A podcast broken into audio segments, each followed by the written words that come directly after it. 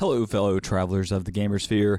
This is probably the fastest podcast I've ever put out because we just went to PAX Unplugged last weekend. Uh, that today is the Sunday, the 15th, and we were there uh, the weekend before. And uh, I wanted to get this one out very quickly because it, it it's kind of of the moment. Like we just got back from PAX Unplugged, and we're getting a chance to kind of wrap and talk about the experience of PAX Unplugged. But let me give you a quick caveat. I, I tried not to make it this way, but it's going to sound like one long inside joke at times. And I know that I when I've listened to podcasts that that were that that one long inside joke, I really thought, man, I could have done without this. So if you're the kind of person who can do without a cacophony of laughter and inside jokes, uh, then this may not be the podcast for you. But if you do decide to listen, then I think you'll get kind of a feel for some of the great things that are happening at PAX Unplugged and some of the, the value of going to that particular convention. Uh, by far, PAX is probably the most friendly to mental health providers and mental health gaming of any of the conventions I've attended. And they, they show that in a number of ways. And we'll talk about that during our, our little discussion here. But this is a discussion between myself, Dr. Brian Quinones, Tim Grant, and Brian Peace about our experience at PAX Unplugged. Full of hilarity, frivolity, and uh, lots of inside jokes that hopefully, hopefully we've given you enough context to get. Um, it's just a party on air compared to like a normal rolling for change episode where it's like we're going to give you some really deep and meaningful information. Yeah, you can sift some information out of this, but mostly this is for the fun of it. This is this was really for us. This is like a, a discombobulation, come down, processing, cathartic moment about a really joyous experience. So, if you can get through all that, you're here with us. Then you then you should be here, and and we're happy to have you. So, uh, sit back and relax for a a uh, a very interesting discussion between the the four of us, and. Uh, keep listening because more good stuff is coming up. There's so much exciting stuff coming up. I just can't explain. So just uh, thanks for listening. And uh, as Jackie Gleason said, away we go.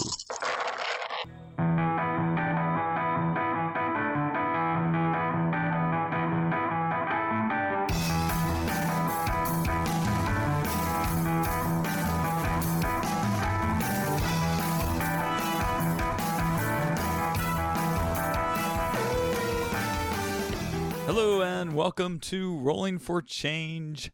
My name is Woody Harris, and I am joined by three wonderful guests.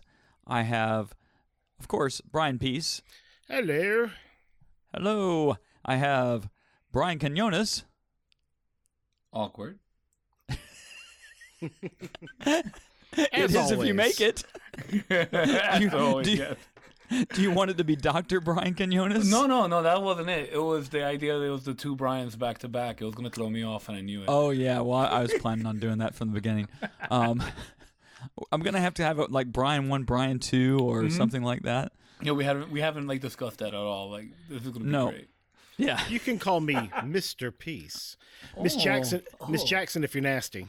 Ooh, hi, Or- Miss Jackson. or or if you're just trying to make sure you get good presents, you can call him Santa. oh my gosh, I got There's a text that. message about that. Uh, also with us is Tim Grant. Hello, I am not Brian. Yeah, No. also, like three awesome. Could, guests could you just call of them are yourself Brian so we can uh, save any confusion? Uh, we are rolling for change. We're here to talk about our experience at PAX Unplugged, um, which was really more an experience of going to Reading Station and just happening to discover that there was a a uh, game convention next door and checking it out. Uh, I actually went for the pho Yeah, in Chinatown. That Yeah, they okay. have great pho in Chinatown, and I just happened to walk by and I just noticed there was a line of people going around four city blocks in downtown Philadelphia, and I said, "Man, where are they all going? Let me go inside and see what's hap what's going on." I didn't do that. I followed the most dapper person I saw, and that's how I got into Reading Station that morning. Seriously, the food in Philadelphia is fantastic. I uh, Absolutely. Yeah. I, I think I want to go to PAX Unplug again, just at least fifty percent, just so I can have the food again. so we went to uh, we went out to dinner one night with Doug Levandowski, and he brought us to a place. No, none of us knew where we were going. This place was completely vegan, and it was a Chinese place, and it was, and its motto was, um, "You'll never miss the meat," and it was absolutely true. I usually don't like vegan food. Uh, it was, it was fantastic. Yeah. I had tofu so many ways there, and I thought, okay, this is going to go off the rails pretty quick. And every single thing I ate was just, okay, give me some more of that. Give me the next course. This is Can fantastic. I have those things that were like chicken nuggets again? Mhm. I know. And the, I the don't thi- know what those were. I have no idea, and I don't care. and we did a kind of round robin style where nobody ordered a specific dish. Doug actually, we actually pressured Doug. We told him, You're ordering all the stuff. He ordered all the things, and we just took the plate and passed it around. All the Doug, can you plates. please order for all of us because we have no idea what we're eating? That was pretty much what it was. Yeah. And and and the best part, Woody, I, I believe you were like, I I don't normally eat like this, right? Well, yeah, most definitely. That I I have no idea what they'll order. I vowed to follow Doug wherever he went to eat after that. I mean, my motto is no meat, no mastication. Uh, What, what, what is largely a meatitarian? absolutely, oh, yeah. a Vegetarian. That makes more sense. Next time I'll follow him to lunch. All right.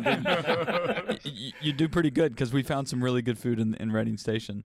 Oh yeah, I love Um, reading, writing I, station. I, I guess There's- Doug's new game is going to be uh, um, food on plates. Uh, Yeah. Oh, that'd be nice. Yeah. Now I would be play the I would play the hell out of that game. I think we all won that game. I think Yeah. so too. It's a cooperative game where we all win or we all lose. Kids Yeah. with food. So, Doug, if you're if you're listening, thank you for uh, a wonderful evening of uh, uh, very interesting and tasty food. Yeah, definitely. We we actually went out to lunch with him on the last day before he left, and uh, that's exactly where we went. We went to the reading market and uh, had lunch there. That's what I meant by vowed to follow him. Like, yeah. Yeah. we went for lunch, and I was like, "Hey, where are you guys going?" And they like separated because they didn't want what he, whatever he wanted, and I just followed him. Where where did he end up eating? Uh, Indian food. I got some naan oh, out see, of it. that's It the was one I missed. I didn't get Indian food. I, I had a lot of different nationalities while I was Yeah. there. Man, I got there and they were like, "We're out of this, this, and that," and yeah, I'm everywhere I went, it was just like, oh, we're close, and I was like, wait, what? Yeah, like I I I watched Doug order before me, and order half of the things I wanted, and then when I went to ask him, he was like, "No, we're out." You can't have that. Doug had it. Yeah, Doug took it. Out of like I don't know, just mercy or something, he like shared like half of his naan. I was so happy. So once again, Doug, if you're listening, thank you. Yeah, Half So- of non is still non. So mm-hmm. our our basic rule of convention going right now: if Doug is there, follow the Doug. Follow the the, Doug. Doug. Doug knows best. yeah. Doug, Doug knows best. Nice, I like it. And Doug also had us uh, do some uh, playtesting of a, a game that was very interesting. I'm not sure if we're supposed to talk about it, but I, I just have to say that it was it was a very awkward game for me. Really? I loved it. at times, at times, I loved it, and I also felt like I don't get this. I don't, I'm So, not one of the uh, cool kids. I, I, Oh, I actually play tested that before with uh, with Doug and a few other people, and uh, I, I felt the same way the first time. The second way, I, I enjoyed it a little more. it's always interesting to watch people like tinker with their games in front of you. Yeah, it and, is. and like we're just gonna pull this apart real quick, and you know, it, it's kind of like how you imagine it would be like if you were in the Falcon, right? You're in the Millennium Falcon, it's breaking down, and just there's wires everywhere, and let's fix this real quick. Like that's what it felt like. We're gonna fix this, and it's gonna fly. Don't worry about it. And Go when for it goes off the rails, you think it's not my fault. Yep. No, I didn't touch it. Yeah, I actually I think that's my first playtest I've been in with someone where we're kind of just like, okay, let's try it this way. Let's try it this way. Let's see these different ways, and we've even you know had conversation about how how it feels to play the game and what kinds of changes you'd like to make, and that, that's kind of neat. I like the the group collaboration sort of thing. I guess that's something that uh, Doug's really good at is uh, group collaboration. But that that was that was a lot of fun. And, and there were a lot of things I really did like about the game. I just found it in my particular turn felt very awkward and unhappy.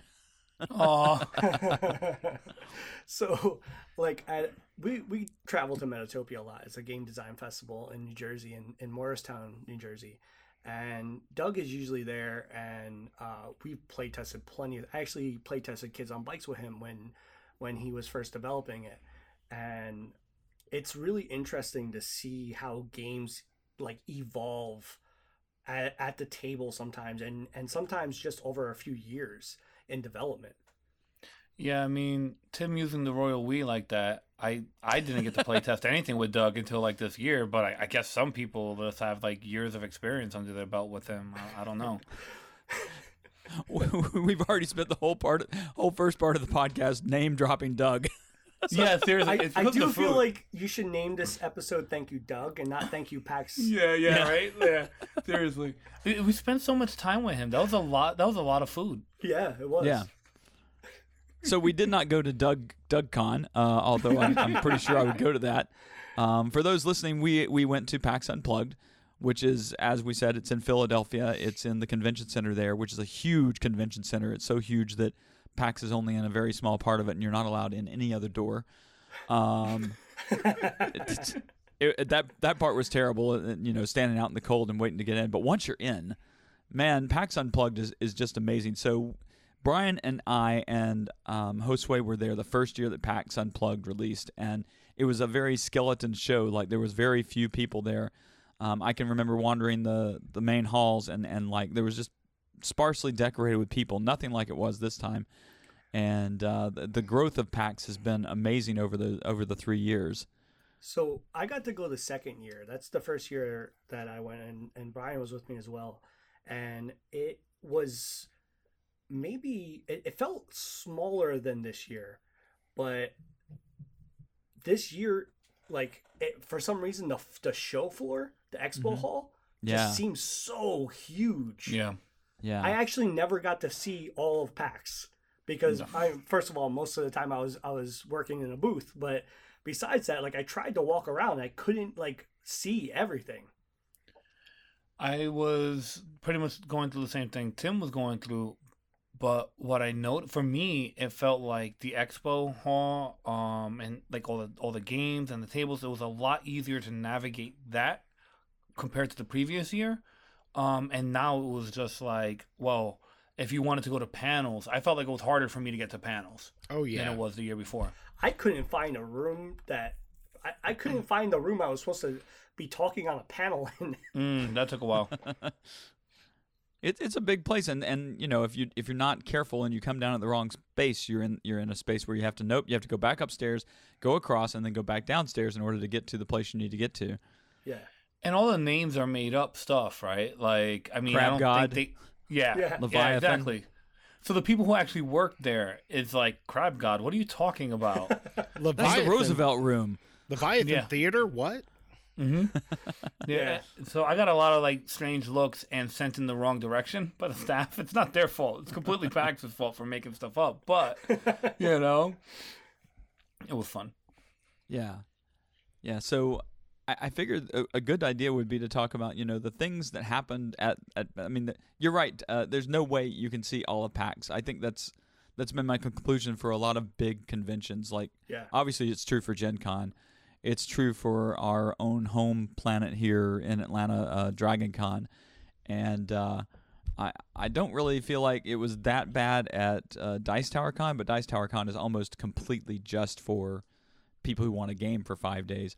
Um, but th- these mean, these kind like of expo based cons seem like they, th- you just can't see it all. You can't do it all. Although we gave it, uh, we gave it a really good try.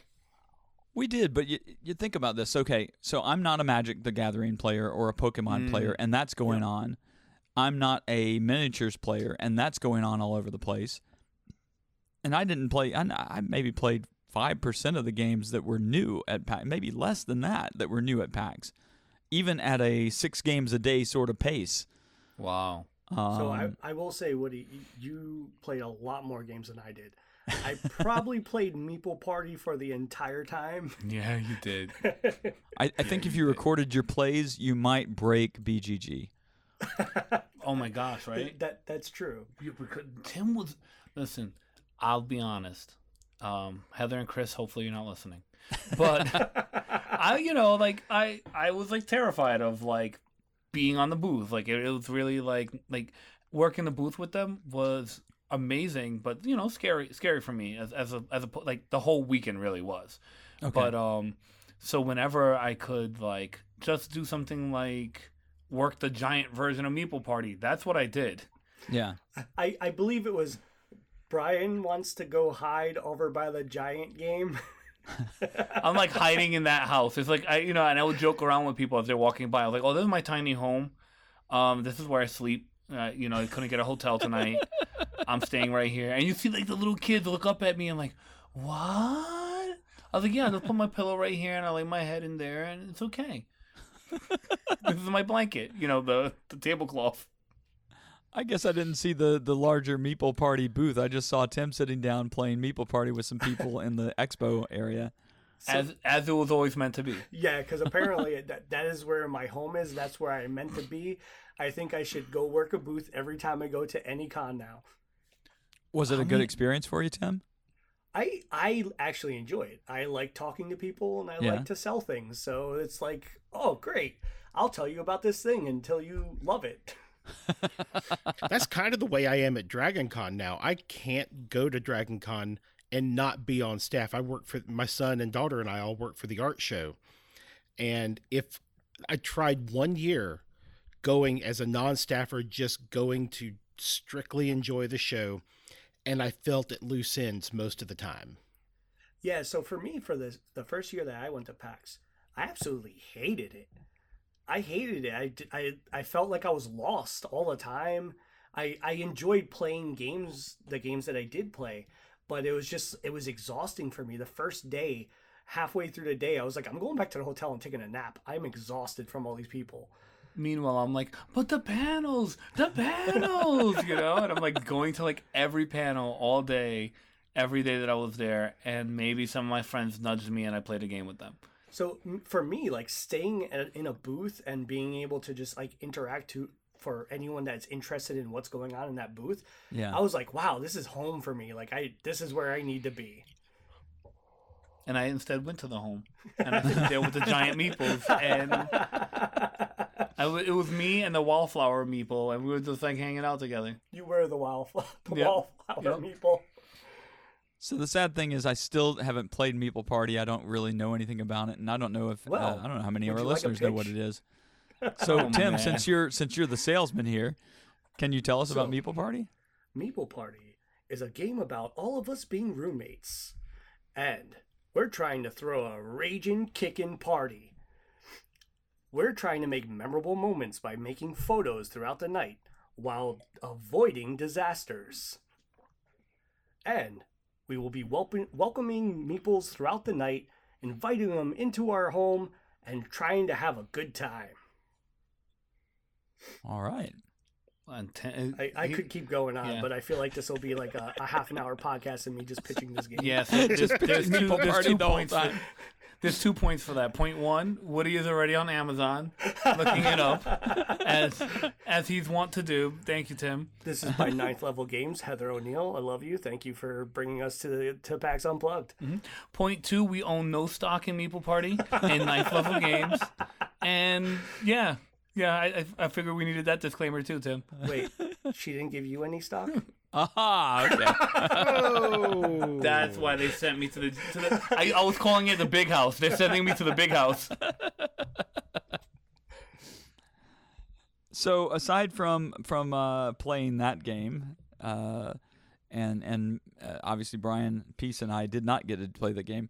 What else stood out to you guys about about the con? Was there anything that kind of really got your blood flowing and I don't know, made you feel really passionate about something?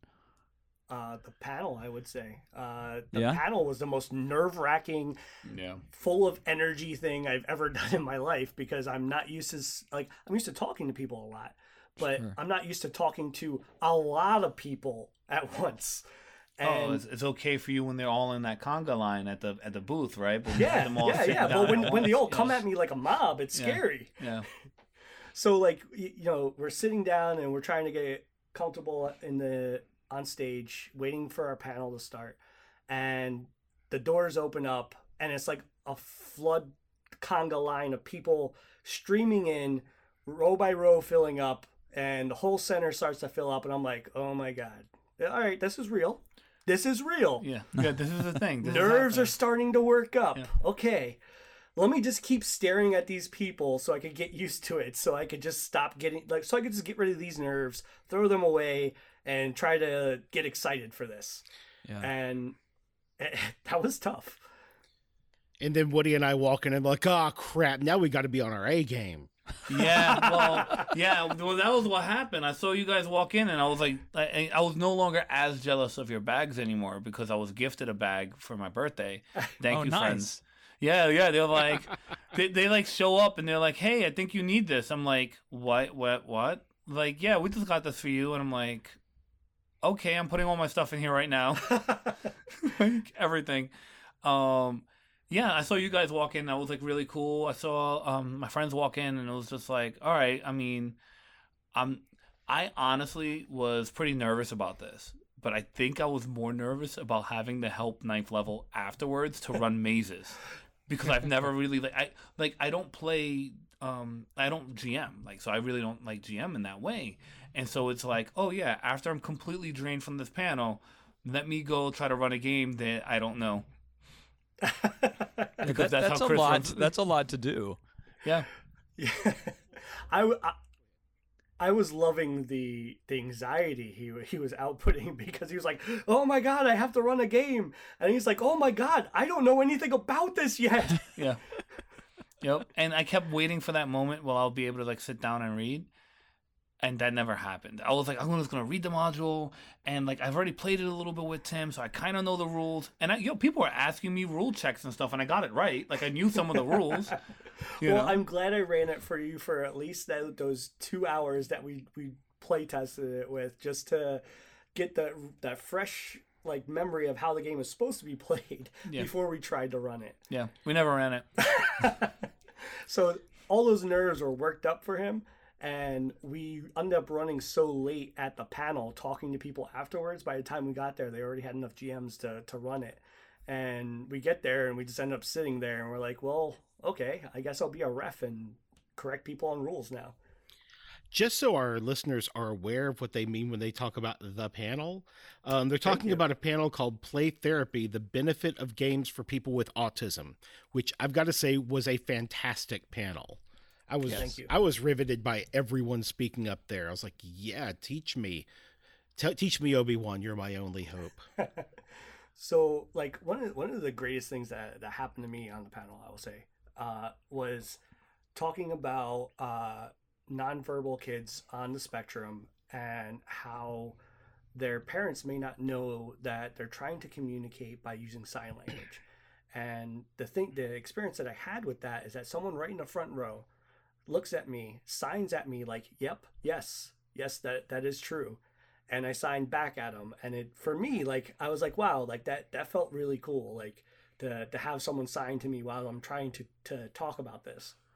Yeah, it was cool. 'cause, like I saw that out of the corner of my eye when that was going down. I was like, like, wow, like this is all going down. and, Like you know, it's all it's all playing out, and I'm like, oh well, we're here, so let's just keep doing what we're doing, you know. And like, I I appreciate you saying that, Brian, about the panel because we had a couple people tell us, you know, it went well and everything like that. And I'm like, I can't even feel it. Like, I don't know how it went. Like to me, like I don't like, I don't feel it. Like it was just, it happened, and I'm I'm vaguely confused by it, you know. Yeah. And it, it it's mainly because it's like, hey, we really needed someone to have this conversation, and it, in the back of my head, I'm like, I thought this, I thought I was just repeating stuff that other people are already talking about. Yeah.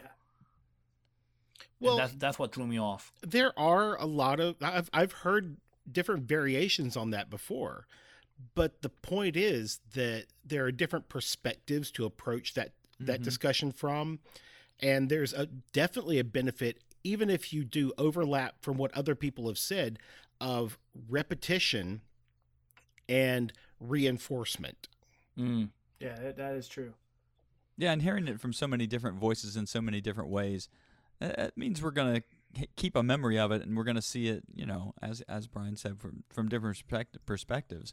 But you know, every one of us coming into the room and explaining, you know, what the elephant in the room looks like, or who he is like, or you know, whatever, we're all gonna give a different kind of take on it, and um, you know, I, I know that uh, uh, Brian number two. I don't know. I know that uh, you, for you, Brian, I know that you. Uh, it's a bad. I know that you, for you, you were really excited because you had just discovered some new information in the first place. So you're Yeah. up there with a, a like a an arsenal of new information as well as the the trepidation of being on stage, which is I, I- gotta I gotta tell you, I was uh, just as uh, we we've done it three or four times now, um, or I've done it three or four times now. Um, at I did it at Gen Con, I did it at Dragon Con, and I did it at PAX Wow. and uh, it is a little bit nerve wracking, but but you brought new information. You were able to provide people with something that they weren't hearing from other people, I believe, and uh, I think that, I think that's what you should go away with is that that you you impacted people. People were writing down things you were saying. I saw that going on.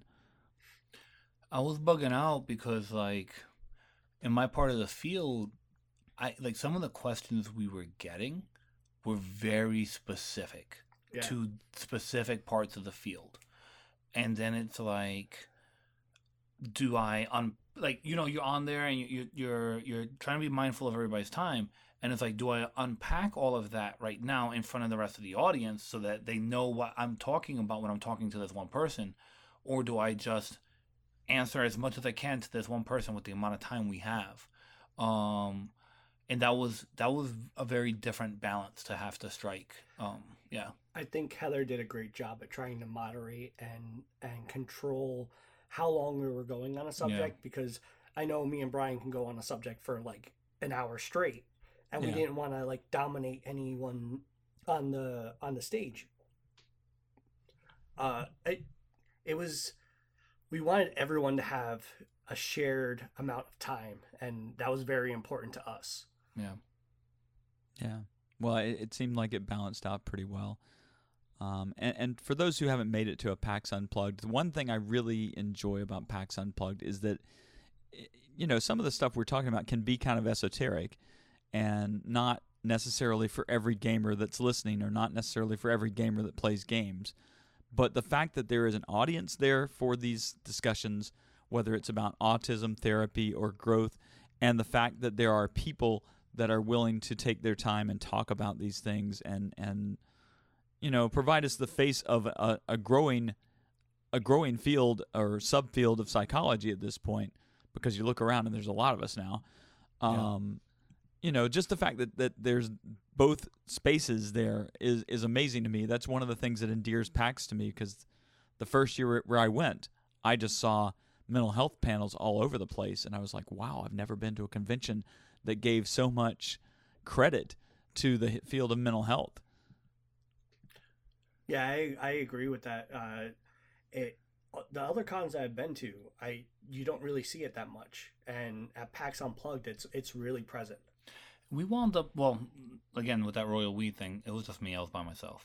Um, I was I was at the big house and I had this random couple come up to me and we just started talking about accessibility and disability at the cons. Had had nothing to do specifically with the panel I uh, I was on, um, but to just have that conversation and you know just have someone come up to you and have have those kinds of talks while you're there. It's you know, and I and I and I thank them for the conversation too because it, it was important for me to to keep that in mind because like so for example they were talking about wheelchair access mm-hmm. and the way we designed our office was with that in mind as well like we could have like cut some corners here and there and um we were like no we, we you know we told the, the people who designed our office for us was like we want it this way we want wheelchair accessibility we want to be americans with disability act compliant on everything Mm-hmm. um, and it was it was a a conscious choice that we made, and to hear those kinds of conversations coming up, um, and and how what they go through based on what um, con they go through, like they go to, and like like it, it was really enlightening in that way. Yeah. One thing that did uh, get brought up to me by someone that was in the crowd on the panel, uh, some an individual that had autism, and they expressed to me uh, something that made me think about it afterwards a lot. Was uh, people with autism, you know, with with sensory issues, may need more space and may, may need their own area to go to to try and escape you know the crowd or the lights and pax doesn't have that especially at a, a place where we're talking about autism there's nothing for that there and that's something i think Actually, there is. There is. well there is the, the afk room yes. but during the panels there's no there's nothing like that there for them is, Sure. is what he was trying to uh, Oh Okay. yeah, Express. yeah. Well, the the example that was given was like essentially I have sensory issues, um, and I am too shy to express this, and now I have this person like bumped up against me in a space where there's obviously room to spread out, you know, because you know we had people there, but it wasn't that many people, you know, Yeah. like, um, so there was room to spread out, and it, it, it like the person didn't feel like they had the voice to say that Mm. And that that was a little disheartening it was Yeah, good it was good that they was willing to share that with us but um i don't like like we're having the conversation now yeah but how do we even have that kind of conversation like at the con for the con you know Well, I Yeah. think PAX is probably open to having discussions about. I mean, obviously, if they're willing to put an AFK room in, uh, Yeah. which for those who don't know, it, it's you know AFK room is a place to kind of go and just like be completely chill. It's the most boring room in PAX, but it, it's manned by mental health professionals who have volunteered their time to uh, take care of people who are just kind of over their, you know, they've hit sensory overload or they've hit the point where they need that break. Um, the fact that PAX has that, and the fact that PAX uh, will take the time to accept mental health panels, it shows that they're at least among the field of people who are creating conventions, they're willing to listen and, and see. So I, I would imagine there's some channel we can go through to kind of say, hey, you know, you haven't taken this into attack into account. Now, one thing I've seen, um, speaking of larger cons at Dragon Con, um, you can get a badge that has a um, a disability icon on it. It's a spe- it's a specific one for people with disabilities, so that people in the con know that you have a disability of some sort, and they'll be accommodating to you. Um, one of the things they do, um, and uh, Woody can attest to this because he's been with me to some of these shows, is that they have a special seating area because you know they line people up Yep.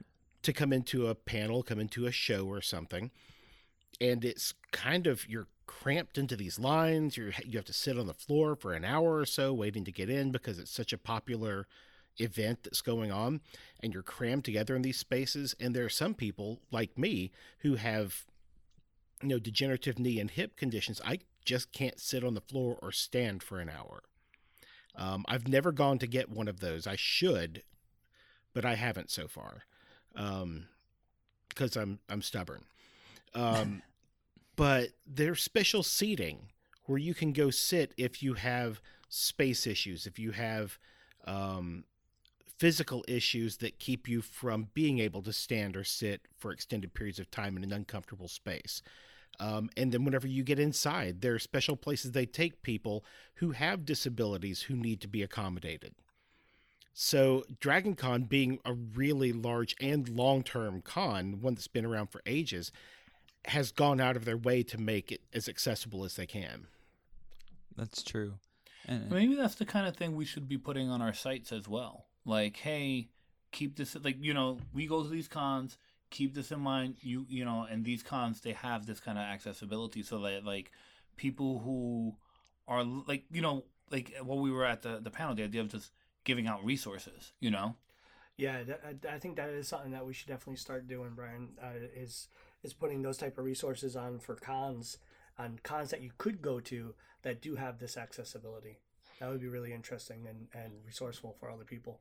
Yeah, no, we went, Woody and I tried to go to a Parsely game um, while we were there. And We're standing we're standing in line. We're thinking we're standing in line to be led to where the Parsely game is going to happen. But no, the line was to play. So you get to the front of the line, you give your command, they tell you what happens, you walk to the back of the line, rinse and repeat. Just keep going through the line and everyone gives a command and I'm thinking I can't stand here in a line taking a step or two at a time for an hour and a half or so, however long it's going to take to play this game. I just physically can't do that. Yeah, have you guys played Parsely? I love it. Okay. I just look, when you mentioned Parsely, I just looked at Tim and I was just like, oh, this this is this is going to take a turn. Yeah. well, for our listeners who don't know that, if you've ever played something like Zork, which is the most popular of them, the most well known, it's kind of like that. It's like a, one of those text adventures where they describe that you come up to a you come up to a house. There's a gate in front of you and a mailbox, and you type in "open mailbox." Inside the mailbox is a pamphlet. Take pamphlet. You now have a pamphlet, and you just keep typing these commands. Um, open gate. You open the gate. For, for those who who uh, uh, are used to graphics and things of that nature, there was a time in, in, far in the past when computers didn't have such great graphics, and so people did it with text, and they created text puzzles, and, and really puzzles that were limited by the computer's ability to actually uh, identify what you're saying in the first place. So there were two word, usually two word entries that you could give, and now we've taken all those two word entry text adventure games and turned them into role playing games, sort of, kind of. Um, but this was done very badly, you know, lining up and then going to the back of the line, it sounds like it was bad. going to the back of the line and having to try to hear the guy again. Is, Oh it God, I couldn't even hear him from the back of the room. I'm like, okay, I Yeah. have no idea what's happening. Woody and I kind of looked at each other. He said, "Are you thinking what I'm thinking?" I said, "Time to take over the world, brain." no, no, time to leave. Time to leave the room. Yep. I, I don't know, Brian. What are you thinking? And I, I think that's the, the point that, that we came upstairs and hung out with you guys.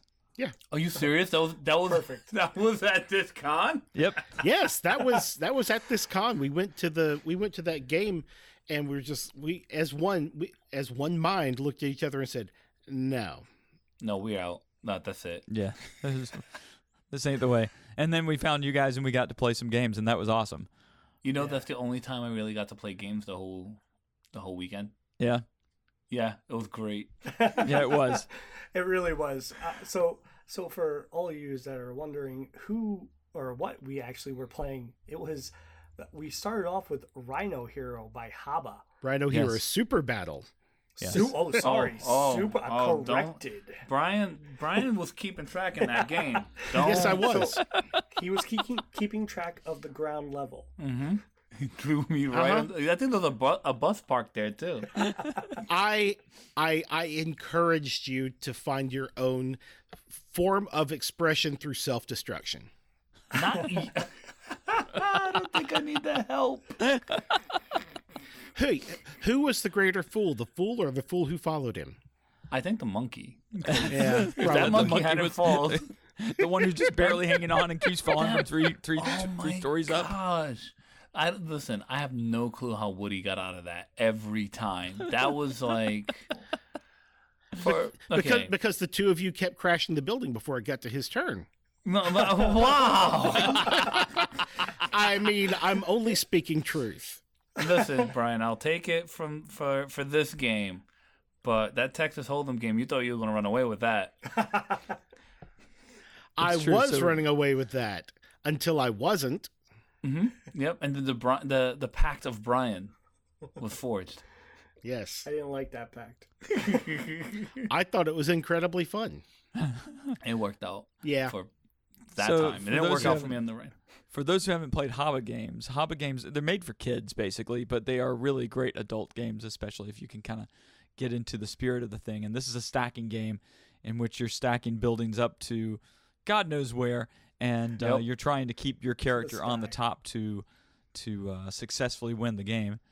And, Now, uh, whenever he says b- uh, making buildings, that's a disnomer. Uh, that's a misnomer. It's uh, you you have these cards that are folded in half, card stock, and you're Yeah. trying to stack other cards on top of the card stock to make a makeshift building and then put wooden meeples on top hang monkeys off hang cardboard monkeys off the side and pray to god or whatever being you worship that you're not the poor schmuck who knocks the damn thing over Is that why I kept falling? Because I hmm? prayed to Cthulhu? Cthulhu. yes that's literally his whole point is to destroy crap oh my gosh, that explains so much.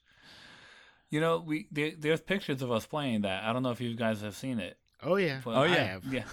Um, I took One a of, my- great one of my many of favorite pictures ever is with you when you're trying to really just mess things up for me. yep. and my and that one is a favorite picture. My second favorite picture is this picture, this fantastic picture I got of Woody giving both of us an eat crap and die look through through the building. I need to see that picture. Oh, That looks that. Oh, I need to see that. Um. Well, so Brian, I got. I we we took some pictures, right? And then I got this random message with the picture sent to me and asked me who's Santa Claus. I'm like, I'm like, what are you talking me. about? Well, I, obviously they meant you, yes. But I'm like, what? Like, cause at first I'm like, what kind of what kind of like quest adventure is this? It's like, am I am I trying to find out like the nature of Santa Claus or something? Because like it was like a random message. I then I looked at your picture and I I saw why. Yeah. it, it's really interesting to be with with Brian as we go through this con and as, as I go through different experiences because people recognize him as Santa Claus and it's this whole different personality takes over and he becomes a different person for a little while and, and interacts with them in a way that you know you or I wouldn't be able to because we don't have we're not part of the Santa Corps uh, so it's it's just really it's it's like a it's otherworldly sometimes Hold on, because I, I think you just like threw me off there. If I would have known about this ahead of time, and I would have been like, you know, hey Santa, what are you getting me for Christmas? Would he have been like a little bit nicer to me in the game? well Oh hell no. Santa's not that nice. Uh, You're not a child. I would have you're said not on the good list. yeah. yeah, that's, that's, I thought that's where he was going with it. No, I would have said, "Oh no way! I'm about to give you a Santa beatdown, bitch." That's what I would have said. I'm about to get a Santa beat down. Santa's gone there. Seriously. Oh my god. Okay. Um. so yeah, we had that that moment of getting to play games that night. Uh, we played uh, hop, we played the Super Rhino Hero Battle, and we played uh, Texas Shootout, uh, which is a great little trick taking game.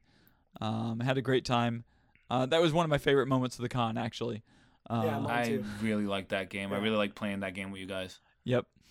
Um, but uh, you know, in terms of, uh, you know, we're rolling for change. So we talk about moments of change or moments that that uh, sort of spawned a sense of growth, or at least spawned a a moment of bleed through in which we had to con- kind of confront ourselves. And I was wondering if anybody here in this discussion had uh, had any moments like that, any rolling for change moments.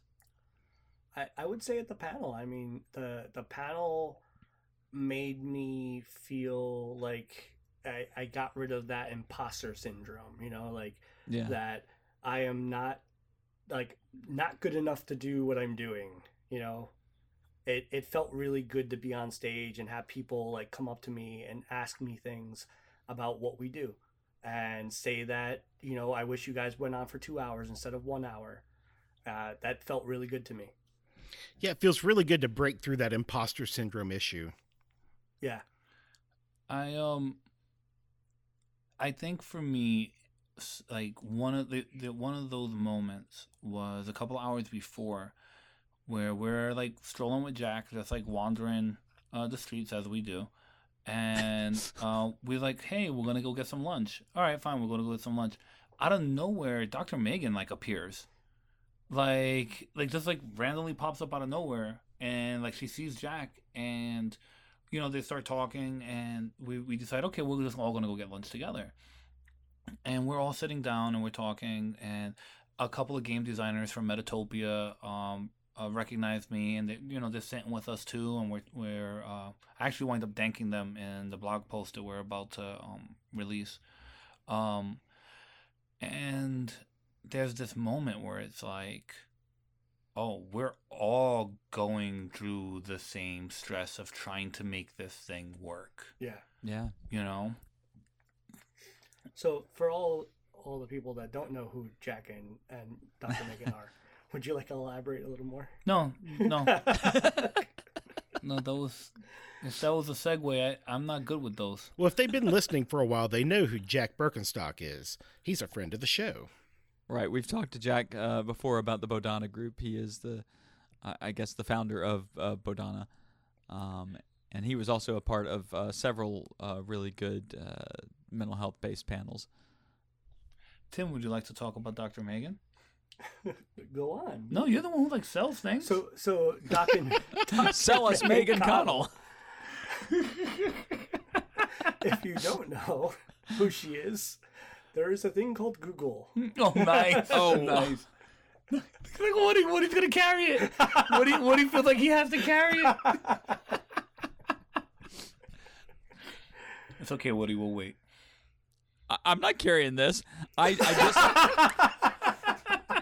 I just met Megan Connell at PAX Unplugged, and it was my first time getting to talk to her.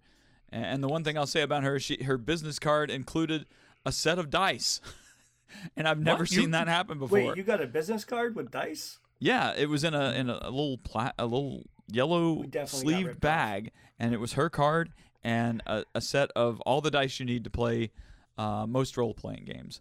We did not get that. yes, I'm very disappointed. We get, we did not get that. Now Nope. everyone does have to go to Google. No, yeah, no, no, no, no, no, no, we're. Did you ask for her card? Oh, Brian, why you hit so strong? No, I did not. Oh, f- No, I meant did. Never mind. I was not trying to hit you, jerkface. Oh, you were trying to hit them. Yes. high five, Tim. Fire. Yup, got that. So, so we're all talking, and um, and there, there's just this moment where, like, it hits that crap. Like, yeah, me and Tim are hustling, and we're struggling to try to get this like stable and get it moving, and well, guess what? You're in good company because so is everybody else. You know, it was it was a it was a good it was good for me to see that like we're on the right track and this was before the panel you know that we're right we're on the right track uh, the kind of problems we're having are problems that anyone who's starting a new business will have and the, the problems that we're having is the, the same problems that anyone's trying to like hustle in, in therapy will have you know? Like hey you got to get clients you got to figure out how you're going to get that to work and how to keep everything f- like floating along you know? Um and then we went to the panel and my mind was blown so yeah there was that. It was like the for me at the panel it was those couple of moments where where i knew that this is a conversation we need to be having more for different branches of the field. Because we were getting questions from like people who who knew about education, who knew about ABA services, who knew about these all these other services that unless you're working in a part of the field where they all intersect, Yeah. you're not going to know how to respond to those questions. Yeah, it's amazing to me, you know, as a result of being part of Rolling for Change and and, and you know, put talking to all these different people, I have learned that there is a large group of us who are trying to find ways to sort of suss out the the therapeutic impact of of our hobby of board gaming, of role playing games, of LARPs, of whatever it might be, uh, and that's almost why Rolling for Change exists in the first place. And going to these these conventions, particularly PAX Unplugged, has been enlightening, and it's made me feel like I'm not I'm not alone in this. You know, this is something really happening. It's not just not just some weird fever dream I had one night, and I woke up and apparently everybody had the fever dream. We all woke up at the same time. We're all trying to find each other. It's like some kind of weird science fiction movie. Um, did you have the dream? No, you didn't have the dream. Okay, I'll keep looking. Uh, and so now it's our job to sort of tell the world about our dream and to make it happen. And I, I'm so excited to see people um, like Dr. Megan Connell, who's sitting up there and talking about um, her work. Um, you know, for those who don't know Megan Connell, she's board certified psychologist. She practices in North Charlotte, North Carolina. Um, she hosts uh, Geeks Like Us, and she does psychology at the table. And she's the game master for Clinical Roll, for God's sakes, which is someone. I mean, she's doing the GM work for a bunch of therapists. So she's she's in our wheelhouse. She's doing the stuff we're we're talking about here, and, and, it's fantastic to meet more people that are are involved in this process. And she's cooler than us because she's been on Geek and Sundry. There you go. Actually, I didn't know that. so, Dr. Connell, if you're listening, uh, we look forward to having you on the show sometime in the future so you can explain more about the stuff you do. So Megan, we do love you. Yep, yep, we do. And I just want, um, I'm gonna send the pictures that we just took to um to Woody so he could do whatever he wants with it, which is of the timestamp where he finally broke and felt like he had to like explain you, and then of the pictures of me and Tim smiling when it happened.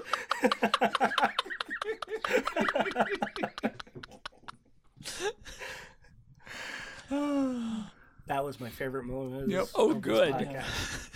Let me see. Oh, by the way, um, you should have those pictures now of the game of this uh, Rhino Hero game. I sent them to you. Thank you so much. So it was 48 minutes and one second. Oh, perfect. Yeah, Perfect. yeah. I mean, it started. That, All right. that, that might not be accurate. No, that's not accurate. The breakdown ha- started happening a little No, bit I mean, sooner. it might not be accurate. I mean, I have to add some music at the Oh, beginning. there's gonna be a lot of editing. He's gonna just edit like I will- He's gonna edit like three minutes out to make it look like he said it immediately after. I will say, by the way, the the thing that bothered me about how PAX did the uh, mental health um, panels this year is they freaking overlapped so many of them. Yes, yes. One of them would have half an hour left over, and the other one would be starting. And I'm like, why are you doing this? Yeah. Um. We we really like. I I wasn't able to hit up any panels because like that's how busy we were kept. Yeah. Um, but I did have a com- uh, you know talk to Adam, um, and I talked to Jack, you know, and I, I think you guys even said the same thing, where it was exactly what you're saying now. Well, there's a panel going on ex- at the same time, and I'm like, yeah, cool, but you know, you're right. I, I didn't realize that that was happening on multiple panels. I you know I didn't realize it was that bad. Well, so let me play devil's advocate just for a minute for PAX. Um, not that I necessarily know what their method behind their madness is, but I, I believe that if you're trying to put together this this plan to have all of these things going on at the same time, of course, it's not just a clinical convention in any sense. There, there's a like maybe a uh, maybe ten percent of the panels were, were related to uh, some kind of clinical uh, thing. Um, I don't know how to dot those across the time because you've also got big things like like um, uh, Dice Tower that's there and Shut Up and Sit Down that's there, and I'm sure that there were other big groups that were there that do uh, big podcasts or or you know play a big role in the board gaming community. So I don't know how to dot it around. It, it's nice, I guess, that there's choices. Uh, just for me as a mental health professional, I wanted to see it all, but it you know it's not really a mental health con. And if you think about it, if you were to go to like APA, you wouldn't be able to see everything there either. there would always Yeah. be somebody up against somebody that was a similar of similar ilk. So Yes, if you went to APA, it's all one thing. There's no way you can see everything you want to see that way. But if, like you said, it's only 10% of their programming, maybe don't overlap them. Yeah, I don't. I mean, we when we were at Metatopia, I mean, we had a panel like at eleven o'clock at night, right? Like, is that, is Uh, that what- it was it was like 10 in the Wow. morning and then 10 at night. 10 in the morning, 10 at night, and I'm like, yeah, hey, you know, like, like, obviously from us, like the two of us, anything we say doesn't matter. Like, we just, we, we just get what we get, you know? But, um, the, the one thing that did throw me off was that ours wasn't recorded. Ah, and okay. so, uh, luckily we had a friend of ours in the crowd who was able to just, you know, with their new iPhone, apparently, Uh-huh. was able to, to get a good recording going. Yeah, with audio well enough to be able to hear it all. Yeah. So we're hoping to um, make Tim uh, f- fix it up a little bit, and put it on on like YouTube. You're asking for a lot now. no, but I, I will be trying to, to fix it up. I, I might be putting it up on YouTube and, and definitely on our site. Uh, it's currently up on its raw form on Facebook if anyone wanted to go check it out. Nice. Cool. Cool. Okay, my rolling for change moment, by the way, now that Excellent. we've uh, yeah. now that we've left the silliness behind, Sure. not even remotely, not even remotely left it behind. Um, I had a friend who I haven't seen in years, just happened to be at the con, and she found out through Facebook I was there, and she wanted to meet up. Um, since my wife wasn't there, she didn't get to see her, which my wife was, you know, like, oh God, just give her a hug for me. And she just got married about a month ago. Congratulations, by the way, again. Um, and she has two stepchildren one of whom is on the spectrum. Hmm.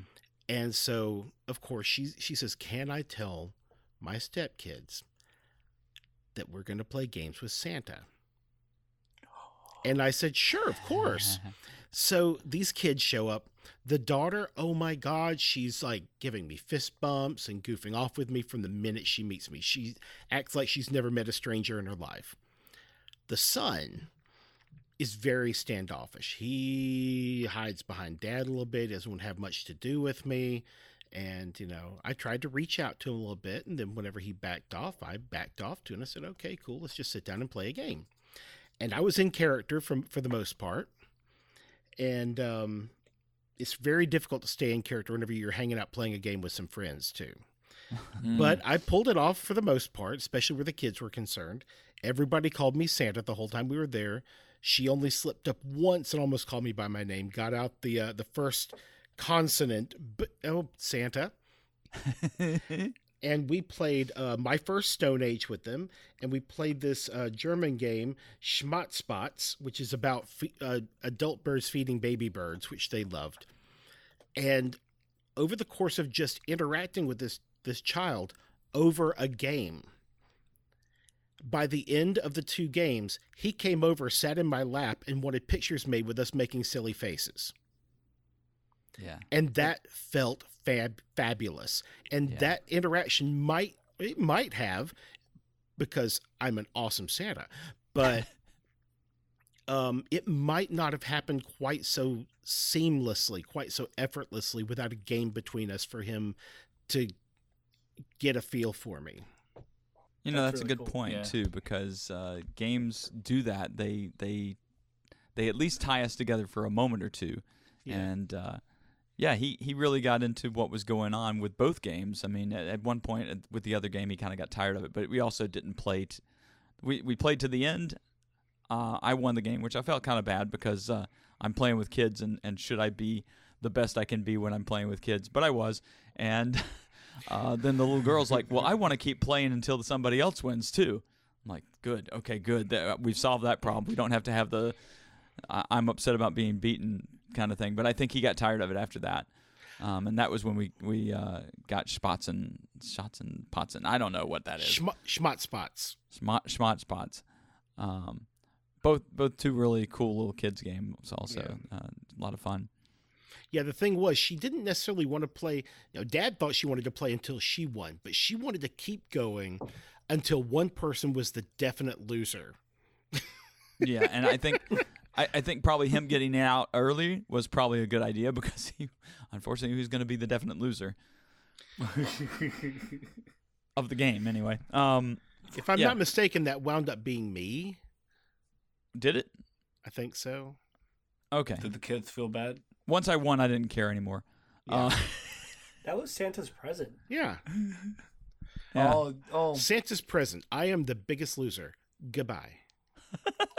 Is, is that how Woody was winning games? Yep. No. It's December. Yeah, th- you know, Brian was just like, you know what? I'll Sheer skill and no shaky hands. and and a, I- a, a good dose of luck. Yeah, I'm gonna board up your your meeple next time. Completely hide that behind like walls and windows. So uh, my my change moment or my rolling for I had a few rolling for change moments. One of the nice things about uh, conventions like PAX is you have this big area that's first look area. You get to see all these great new games. Man, it was just great to walk around and see all the all the pretty new games. Oh my god. But uh, I'm not a particularly outgoing person. I, I think I do a really good job when it comes to games. I become very outgoing. Um, but uh, being able to play with strangers is is always a growing edge for me. And uh, um, of course, Brian was there with me. I think every time I played with strangers, but uh, getting a chance to interact with some other people and, and talk with other people about how they're, you know, what kind of games they're enjoying and what they're doing. Um, that was that was a lot of fun, and uh, just getting to see some of the new stuff was was really awesome. Um, but I think the the biggest moment of having to kind of confront myself was playing Kids on Bikes on Friday morning when we got there. The first thing we did after waiting in line forever was playing Kids on Bikes. And it's like an eight person game of hit Kids on Bikes. It was really kind of overwhelmingly large to me. Um, but there were times in that game, and I, I kind of realized this about Kids on Bikes, and I, I, think I even said it when I put it in the post this morning because I just released uh, the the discussion with Doug Levandowski this morning. Um, but I kind of realized that Kids on Bikes it holds this place to allow a chance for you to go back and kind of uh, uh, kind of uh, express yourself as the child you were, or the child you wanted to be. Um, in terms of you know you play a kid or you play a teenager most of the time in, in kids on bikes and a lot of that seems to be about kind of getting back to the space where you can be that person again and have those like relive some experiences that you wouldn't have lived otherwise obviously because it's fantasy but also because you're you're projecting your your younger self or your teenage self into this character and even though i'm sure i didn't look like i was doing a lot of role playing in my head i was doing a lot of role playing and i had to kind of confront myself as teenager and uh, that that had some some momentary uncomfortableness to it and some momentary power to it, and uh, I, I, really appreciate they've got a chance to play kids on bikes again. I think I will always appreciate the chance to play kids on bikes. Yeah. I, I love like that mixture between like impulsiveness and fearlessness. Right? Yeah. Like like we, when you're like looking back and you're you're playing that game and you're trying to find that balance. I I think it is it has a lot of like like just subtle beauty beauty to it. I do think we're gonna have to change the name of this podcast to the Doug Levandowski Show. Oh wow, you're right. We had another Doug drop. well, it was sandwiched to Doug here. You know, Doug at the Doug at the beginning, Doug towards the end. It's come for full it's a, circle. It's a mm-hmm. Doug sandwich. yeah, it is. It's a vegetarian Rolling... Doug sandwich. Uh, Rolling for Doug. Rolling for Doug. Mm. Nice.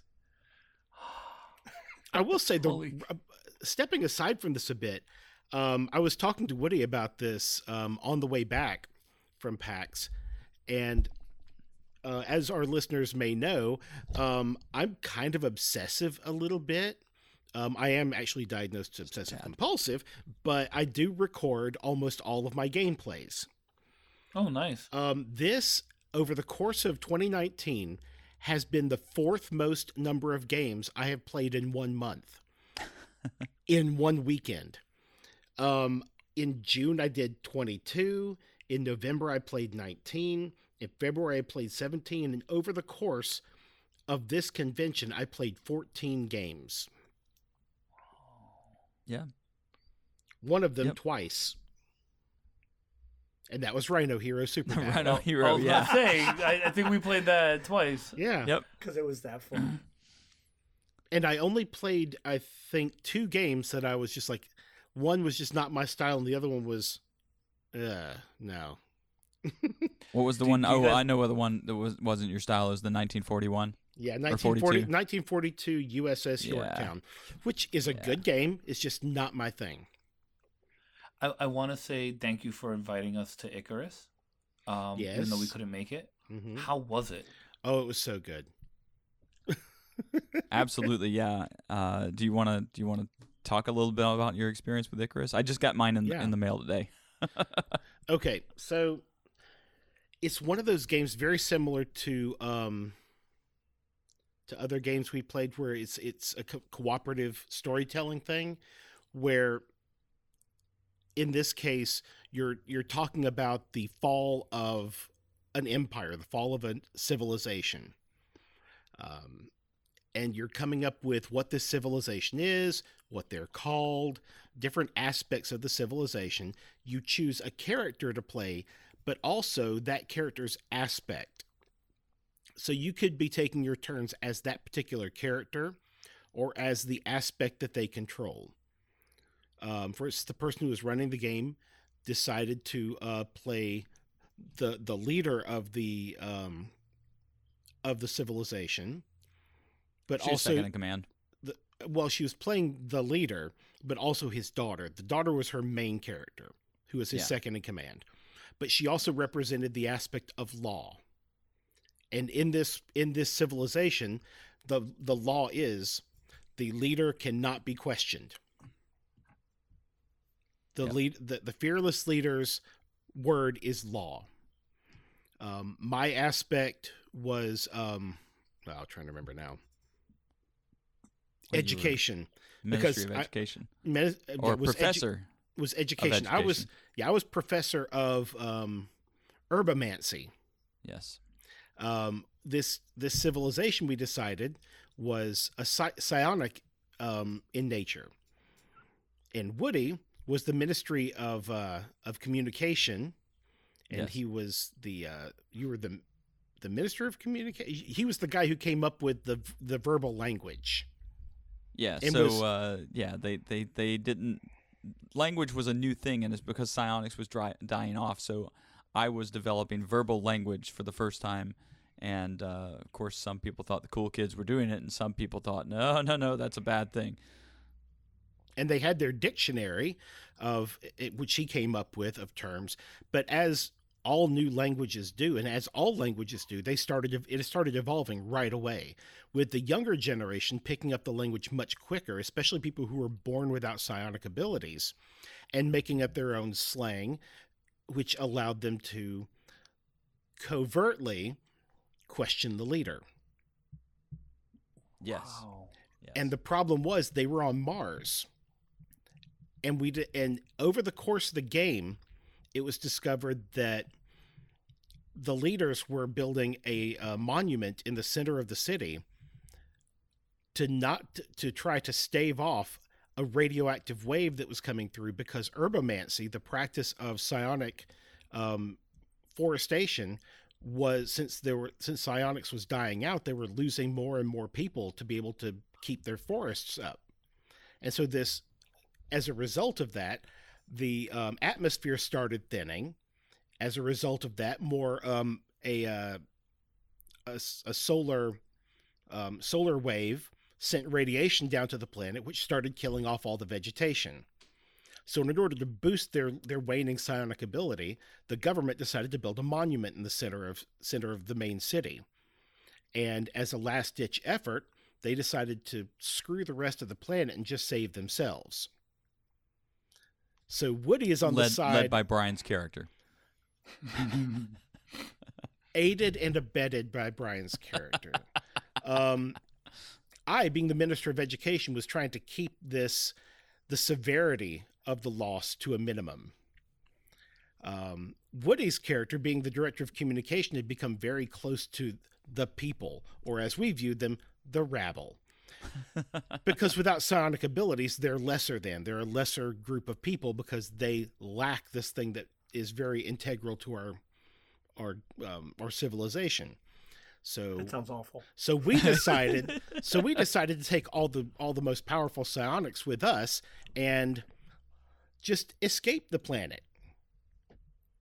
The fearless leader was left behind because well, we wanted to run things where we were going.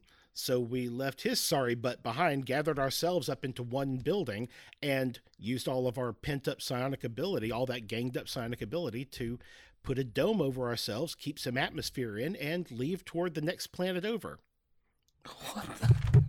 Oh, shit. So the, the things that you might need to know about the game is that there's always tower in the center. The tower is the dice, and so as you're playing the game, you're adding dice to the tower, so that you, you're uh, you're in a stacking game a little bit. It's a stacking game and a role playing game, or and a storytelling game. And so that you're every time you fail at one of your story attempts, at one of your attempts to make the story go in the direction you want to, it you add a die to the pile. And so I think we got up to maybe seven dice altogether before it fell. Um, but the it's always going to fall. So that's that's the way the game works. It's always about you know flying too high, hitting the sun and burning and falling down, and uh, it's it's a spectacular crash basically because you're working towards the death of your society, even though you're not planning to. It's the the, the game is set up that way. You cannot get there's no way you're going to come out of this alive. So you're you're always playing in kind of this existential dread sort of space where you're trying to keep yourself alive for all of this time. Um, and and the environments that you can use are, are multiple. I mean, you can just pick any environment you want to and, and create the story around that environment. And this one just had happened to be one of the story prompts in the book for for Mars. Um, but I, I understand there's a lot of other possibilities there. Oh yeah. The nice thing Well, about it, by the way, that the thing that kind of wrapped it up nicely, made everyone at the table just so pleased, was the name of our people were the Lithus, and the people who were born or became devoid of psionic abilities were called the Neolithus. And I, the fear, the, the new leader, Marduk, took the took our Lithus to the planet Earth, and eventually, because the atmosphere was so thick and not as well populate, not as well suited to us, we all became Neolithus. Huh. oh, Let it all burn. I would have loved to watch that. It's a fun game and it's it's really Yeah. easy. And this is a ninth level game, by the way. So we're we're touting ninth level again. Yeah, Um, or is it ninth level? No, it's Renegade. I'm It's sorry, renegade, it's Renegade. renegade, renegade. I was about to say I I, will- was in that booth. I will that cut whole out time. the statement that it was ninth level. It's Renegade. I don't remember Well, Tim selling a copy No, we, of that. we were we were in tables right next to ninth level, and we were there visiting ninth level and renegade Yes, at the same yes. time. And That's why I got confused. poor Woody's old; he's his his memory's fading. Mm. I will say you sold me on this game, and I'm going to buy this. Oh, it's so Yeah, good! seriously. It's so good. Yeah, Doug had sold me on it, so here we go back to Doug. Um, Oh, Doug had sold me on it, and so that's why I played it. And then once I played it, I'm like, okay, yeah, this is this is gonna go in the go in the ownership pile. Is Doug going? Is This- Doug, Doug is Doug going to become the new Rolling for Change Monopoly? No, he's the mascot of Rolling for Change. Oh, there we Oh, go. Oh, but yeah, you might be right. We might need to take a shot every time we talk about Doug Levandowski. Yeah, You should you should get like a, a theme song like the Circle of Doug. Or just a little soundbite that says, "It's Doug." oh my gosh. here we dug again. oh God. It's like it's like a door opening somewhere, right? Like you just hear the door open and then it's like yeah. Or a doorbell ringing. Doug Dong. No, wait, that doesn't sound right. I, I think we've hit the Doug event horizon. Oh no. it's one of those don't save us, save yourself. Don't save us, save Doug. Oh. yes, that's a, From us, that- apparently. That's the thing about Icarus. All you have to do is save Doug. Everybody else can die. So, Oh my gosh. so Doug is our Kal-El. yes. Oh. Have to just shoot him off by himself somewhere. Oh, somewhere. Doug L. Doug L. Doug L. Yes. We're gonna call him that one day. He's not gonna know what we're talking about. He will if he listens to that. That's this. right. If I'll wait a year. I'll wait a year. See, later on, we'll, we're going to mess with him and call him Doug L. And he's going to say, Why? You don't listen to our podcast. I knew it. Well, what I'm going to do is when when I release the show, I'm just going to add Doug to it without saying anything about what the show's about. Oh, nice. With our Merry guest, Christmas, Tim, Doug. Brian, Doug. We love you, Doug. Merry Christmas. Yeah, seriously. Hello, everybody. Santa. Hello, From everybody. Santa? Hello, everybody. Welcome to a new episode of Rolling for Doug. Oh my gosh. This is great. So so coming, I'm I'm going to take it in another direction now. So coming out of PAX Unplugged, what are was there something that motivated you or something that that pushes you in a new direction as a result of your time there? Uh, I know I have my answers, but uh, would love to hear from other people. Well, it got me uh, ready to start writing again for for the blog. So soon as soon as I came back, I was like, I, I got to write about my experience. So yeah, it's motivating me to to get writing. Yeah. In some way, some ways, we came back hitting the ground running. Um, I honestly thought we were going to be wiped out for a good day or two. I mean, and we are. Like we're exhausted, but um, no, we showed up to work on time, like the next morning, and was just like right back at it. Um, Yeah, until I think we stayed from like nine to nine. So, yeah, it was like we were still working the booth. That's what it was. um, it it it helped me like think. I think we're thinking about things a little bit differently, and and like like we know what direction we want to go in, and it's like, well, if we can do this, if we were able to like survive this, like in all honesty, even get to this con, Mhm. right? Mm-hmm. Um, all these these other things that we're working on, they're gonna get done. It's just a matter of time. Yeah. Well, I will say that uh, coming out of this, I mean, eh, PAX Unplugged is, is kind of a battery charger for me, just in the sense that it's good to it's good good to see all you guys who are working on making games an integral part of therapeutic practice. And so I, I try to figure out well where do I fit in this picture. Obviously, I'm I'm uh, we're, we're working on a show here to develop the voice of the voice of a nation that doesn't exist, I guess, but also uh, the idea that where I where do I fit in? It becomes you know what is what is my part of this elephant that that we're trying to uncover or create or whatever it is, um, and I, I come away with a, a strong sort of passion and push for not only you know talking to more people about their experiences of games and and uh, about their you know sort of growth as a result of confronting games um, but also the idea that I need to write more. I have I have more writing ideas that I had before, and I have more of a channel uh, that is going to be sort of the woody side of this therapeutic monster that we're trying to create. Um, and and that's really exciting uh, to come out motivated. You know, there's some conventions where I'd come out just completely beat, and there's always the kind of letdown when you leave a con. But at least this one, there was the letdown, and now there's the like the intense motivation to do something to do something real, to do something meaningful, and to uh, sound my my own personal voice into the void here. So uh, I come back with just a lot of motivation to to put the woody spin on things. nice. What ta- what I take out of stuff like this, I mean, I like being able to go to this con because I meet I meet really interesting people at this particular con. There there are some cons like Gen Con that I go to for the spectacle, um, Atlanta Game Fest that I go to strictly to play games. Um, Dragon Con I go to for the family time because my children and I both work the same area. But this one is one where I get to kind of go and talk shop a little bit and play games and go for the um, the demos of games, the kind of the spectacle part of it. It kind of hits all those areas in a smaller way. So I'm not focused on any one thing, and that's an unusual situation for me is to not be focused on one particular aspect of the convention for the entire time. yeah, Yeah. And Lots also going gets on. I also get some fantastic tools to take back with me. Basically, a teacher is half is like 90% teacher, 10% therapist anyway sometimes. And Mm. a lot of the tools we learn at these things, especially this one where we uh, part of what we did was dealing with autistic students, almost like half of my classes are um are co-taught um, inclusive ed classes. In fact, right now I'm teaching all of the inclusive ed 10th grade classes. Um and also the you know the idea about uh, conflict resolution the other panel that Yeah. we went to um, a teacher they're one of the big things they do is conflict resolution or even better than that avoiding any conflict in the first place and trying to get people to do what you want without ever engaging in a conflict and those tools Yeah. are really helpful from this convention to take back with me to you know my professional life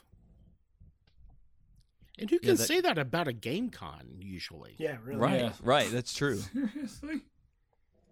the panel that was uh, on conflict resolution. There were a couple things I learned there. I, I had already learned Dear Man, so I mean this is a DBT skill that's uh, I'm not going to go into right now because I can never remember all of the steps of Dear Man.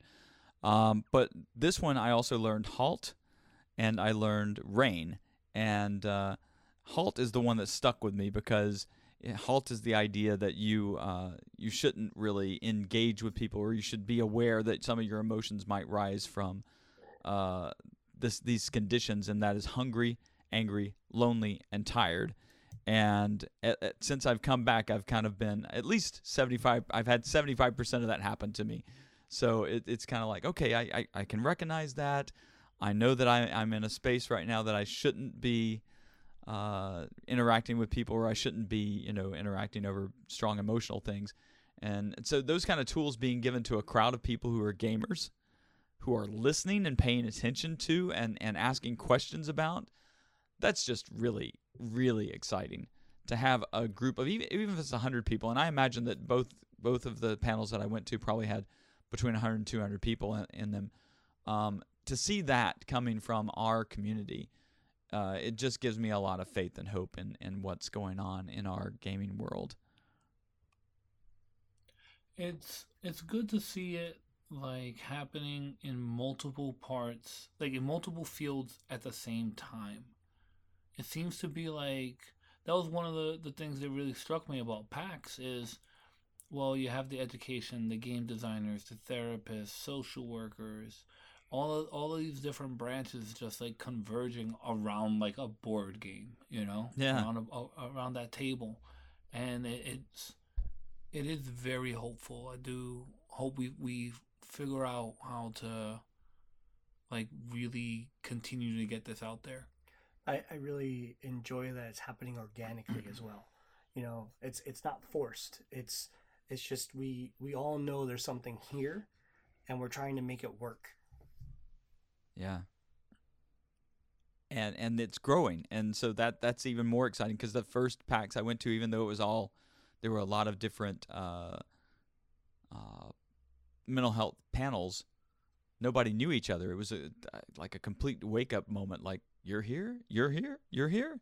So now that we're all pulling our heads up from the sand and looking at each other, now it's a chance to collaborate and build, and that that's the exciting part. Um, it's just a damn good con. yeah. Yeah. I I enjoyed it a lot the second time and I I'm hoping to go again and help out and and whoever needs help in booths or whatever and hope hopefully do more talks at uh, PAX. Yeah. Yeah, Jack's talking about uh, putting a, a, booth together that uh, Rolling for Change, and he will will uh, work next year. We'll we'll see how that goes. I'm a little little afraid of it, but wow. we'll see how it goes. Yeah, no, yeah. Um, if there like a like a house I could hide under, we'll, we'll make sure we basement. have. I have a place that like just underneath our table so that you can hide out. If all I have to do is talk to people, I'm fine. yeah. If all I have to do is tell people to talk to Tim, even better. like, do you know how many times I was like, oh yeah, this is like a really quick demo version of it. But like Tim is over at the booth right now and he's doing like a longer version. If you wanted to do that right after, that's fine too. I just got sent over from the Giant Meeple party. He told me to come over here to play it. and I'm like, oh great, thanks, Brian. I'll just never stop. so you just keep your big house to yourself and leave all leave all the work to Tim. Look how nice this looks. Now go over there and play it. yeah, yeah, right no, the you know, okay, we, we want to talk about like heartwarming, touching moments. Like I'm there, I just finished organizing this table, making it look nice, put the cards in place, and like, you know, all the meeples are are great. And then like these two little girls, like maybe like four or five years old, if that, comes over and it's like, Can I play? And I'm like, Yeah, of course. And it just immediately they just take the, the, the, the meeples, bring them inside the giant dollhouse, and just rearrange them all for like the next like 10, 20 minutes, if not if not longer. And like the the parents are there on their cell phones. I think they took the pictures once or twice, and then they went back to text messaging. And it's like, yo, like knock yourself out. Like this is super cool. I just turned this playhouse into like like you know this meeple party home is now what it was originally intended for a giant dollhouse I, I had a very similar experience while you were at the booth yeah uh, with a four year old girl who wanted to learn, who's super shy, first of all. She was very, very shy, hiding behind mom's leg. And I'm like, hey, you want to learn how to play the game? And she's like, looks at her mom and she's like whispering into her mom's ear. And the mom goes, yeah, she wants to learn how to play. and I'm like, all right, cool, let's learn how to play Meeple Party. And I start like telling her how to play the game. And then I hand her this giant meeple and I'm like, now let's go on the other side and put it in inside the house. And she's like, what? It, I I think I had her there for about 45 minutes and the mom just looks at me and she says, "Thank you." it, it was a really cool feeling because by the time uh, we, we were done, there were no more meeples left, first of all, to put Yep. into the house. And I'm like, all right, you did it. You just made the last photo. You won Meeple Part. You had a great time. I give her a high five and she's like hugging me on the way out. And I'm like, wow, like that was great. Like That's this cool. shy little girl who like couldn't bear even saying hello to me uh, by the end was like having a good time and laughing. That that was a very memorable moment for me. That's a good feeling. Brian, I just want to point out that you uh, had an experience with your your your big house meeple party uh, of uh, directive play therapy and non-directive play therapy, both in the same moment. Yeah, I know. I was thinking about that. Like, you know, that's how messed up like my head is going into like the panel. I'm like, wow, I did both times today. Yep. Yeah, yeah. Look at that. I could be non-directive. so for those who don't know, this is uh, one of uh, uh, Dr. Brian's uh, bigger challenges right now is is this uh, distinction between directive and non-directive therapy. Yeah, definitely. Because it's like maybe maybe I can be a little bit more hands off.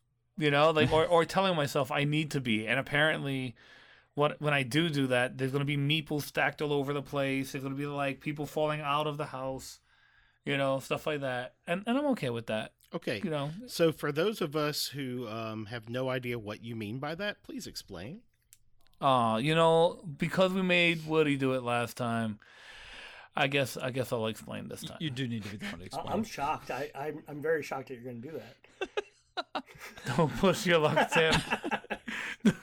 so, um, what what I'm finding right now, um, the more I'm like looking into play therapy and like studying, um, the different ways people are using it, is that it there are times where it's branched off into two directions, which is one that's more directive, more prescriptive, and you'll see uh, cognitive behavioral therapy would be a good example of that. Um, or you'd see like non-directive, which could be more uh, child-centered um, approaches, and like like which would normally be considered like humanistic. And essentially, it's um, a good example is we're going to go play this game now. Um, if the oh forget you Tim, wow, you just derailed the whole.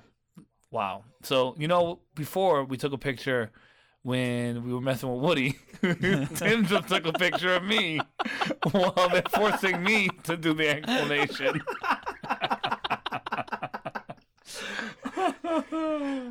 Good job, Tim. I'll remember that later. yeah, you brought it full circle. You brought it full circle, Tim. Good job. Uh, so, um, oh, hold on, give me a second. All right. So with the non-directive approaches, it's like, yeah, but some of them won't use board games at all, and some of them don't use. And there's some forms of of play therapy that will not use gaming at all. Um, but they will make exceptions for it when the child is the one who's picking the game, and the child is the one who's playing the game the way they it wants it to be played.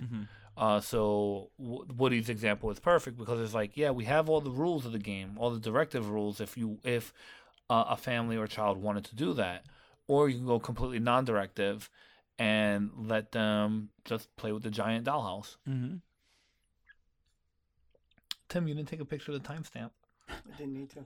No, It's right here. it's in your heart. In the time heart. start. I'm really just imagining that Brian and Tim talked uh, before this podcast, and they're like, "How soon do you think we can make them talk about this, that, and the other?" What? No, listen. I came into this completely unprepared and like not sure what you were looking for, and I was just like, yeah, you know what? We hung out so much during the con. It's like, and that's what like kind of like what you were saying about being recharged afterwards. It's Yeah. like we're continuing conversations that we had while we were there, and it feels so much better, you know, than Yeah. just going back to your office and going back, you know, and not keeping any of those connections or continuing some of those thoughts you need in order to get better at your craft. Yeah, I, I automatically came back and just started contacting people because I feel like if I if I don't do this, it's just not going to happen. Yeah. The first thing I did when I got into the office was um, I went onto Discord and and I wrote like I don't know how you guys do this. Like I don't know how you guys like go to these panels, have these conversations, and then go back to work the next day. And they were I did get some advice, which was don't do too many panels if you want to live. Yeah. The other advice was don't go to work the next day. Yeah. Yeah. and and the thing is is like i mean i'm again like in comparison to tim i'm not the one who's going to be more outgoing um at times but in that situation it was no like this was a continuation of the outgoingness we had by com- connecting with each other by connecting with other uh, peers on our field and i just felt like okay i i had to like express this and it was like super cool Yeah, I, there, there's not a lot of crossover between the Grateful Dead and gaming, but one thing that Phil Lesh always said at the end of concerts, this is after after Jerry had died, um, was you know now you've you've listened to our show, now go do something with it. Take this this feeling that you have and take it out into the world and spread it into the world, and that's that's the way I feel about conventions like PAX Unplugged. Take the take what you gathered from this place and bring it into the real world so we can infect the world with what we're doing. That that Yeah. message always kind of rung true to me. So thank you, Phil Lesh, for that. All right, guys. Well, uh, we we've talked for about an hour and a half. We we've talked about Doug for about thirty minutes of that, and uh, I, I I think it's it's time to wrap up. But I want to thank you guys so much for hanging out with me and and debriefing on PAX because it was really a good experience, and getting to spend time with you guys, with all you guys, was fantastic. And I'm I'm encouraging all of our listeners to to join us at PAX Unplugged next year. The it'll be a new awakening. We'll all be there and we'll all be working together and it'll be fine. It'll be this, yeah this is fine. Yeah. I, I'm looking forward to next year. I'm looking forward to hopefully having more discussions with people about all this and hopefully seeing you guys there as well. Absolutely. yeah i want a rematch I want I want a life-sized uh Rhino Hero Super Battle. So, uh, so you don't know. and then if we the build the house properly, then we can play Meeple Party in it afterwards. Okay, so first of all, there is a giant version, and it was right next to the to the Meeple Party giant version. Oh, you're Yep. kidding me. not Nope, at all Not at all. Oh my god! Not God. at all. Had you visited, you know, had you come to my house, you were invited and you never came over. I didn't know the address. That's why. That's why, like, a part of me was laughing so hard when I finally got to play, like, the Rhino game. 'cause I, I could see it across from me the whole time, and I couldn't get to play it because I was standing at Meeple Party. That's exactly why when you guys were like, "Well, what game do you want to play?" and I hear Rhino Rhino Hero, I'm like, "That's the one." Yeah, let's do Yep. that. That's what. Yep. All right. Well, thanks, guys. Uh, I, Yeah. I know that I'll get to talk to uh, uh, you, Brian, and Tim again in the very near future because we're going to kind of unwrap Metatopia because I don't think a lot of people know what Metatopia is. Um, and I look forward to that. But uh, until that time, uh, thank you, everyone, for participating in our discussion today. And and uh, we'll, we'll see you next time. Yeah, thank you so much for having us. Thank you. And, and to everyone else out there, keep on rolling for Doug. I was waiting for it. I was waiting. I was gonna. You stole my line, you bastard. You've been listening to Rolling for Change, a proud member of the Geek Therapy Network. If you want to geek out and do good, set your browser for network.geektherapy.com. There you'll find all kinds of great geek therapy shows, including Rolling for Change, and lots of people to talk about all your geeky pursuits with. If, however, you would like to just contact us, you can contact us by emailing us gamers at rollingforchange.com. On Twitter, we are at roll4change, and you can also point your Discord browser to geektherapy.com forward slash Discord. Anyway, don't forget to uh, check out Rocket Scientists. They can be found at bandcamp.com. There you'll get all their great music, including the theme song that's playing here in our background, uh, but many others. Please go check out Rocket Scientists. Once again, thanks so much for listening to Rolling for Change, a proud member of the Doug Therapy Network.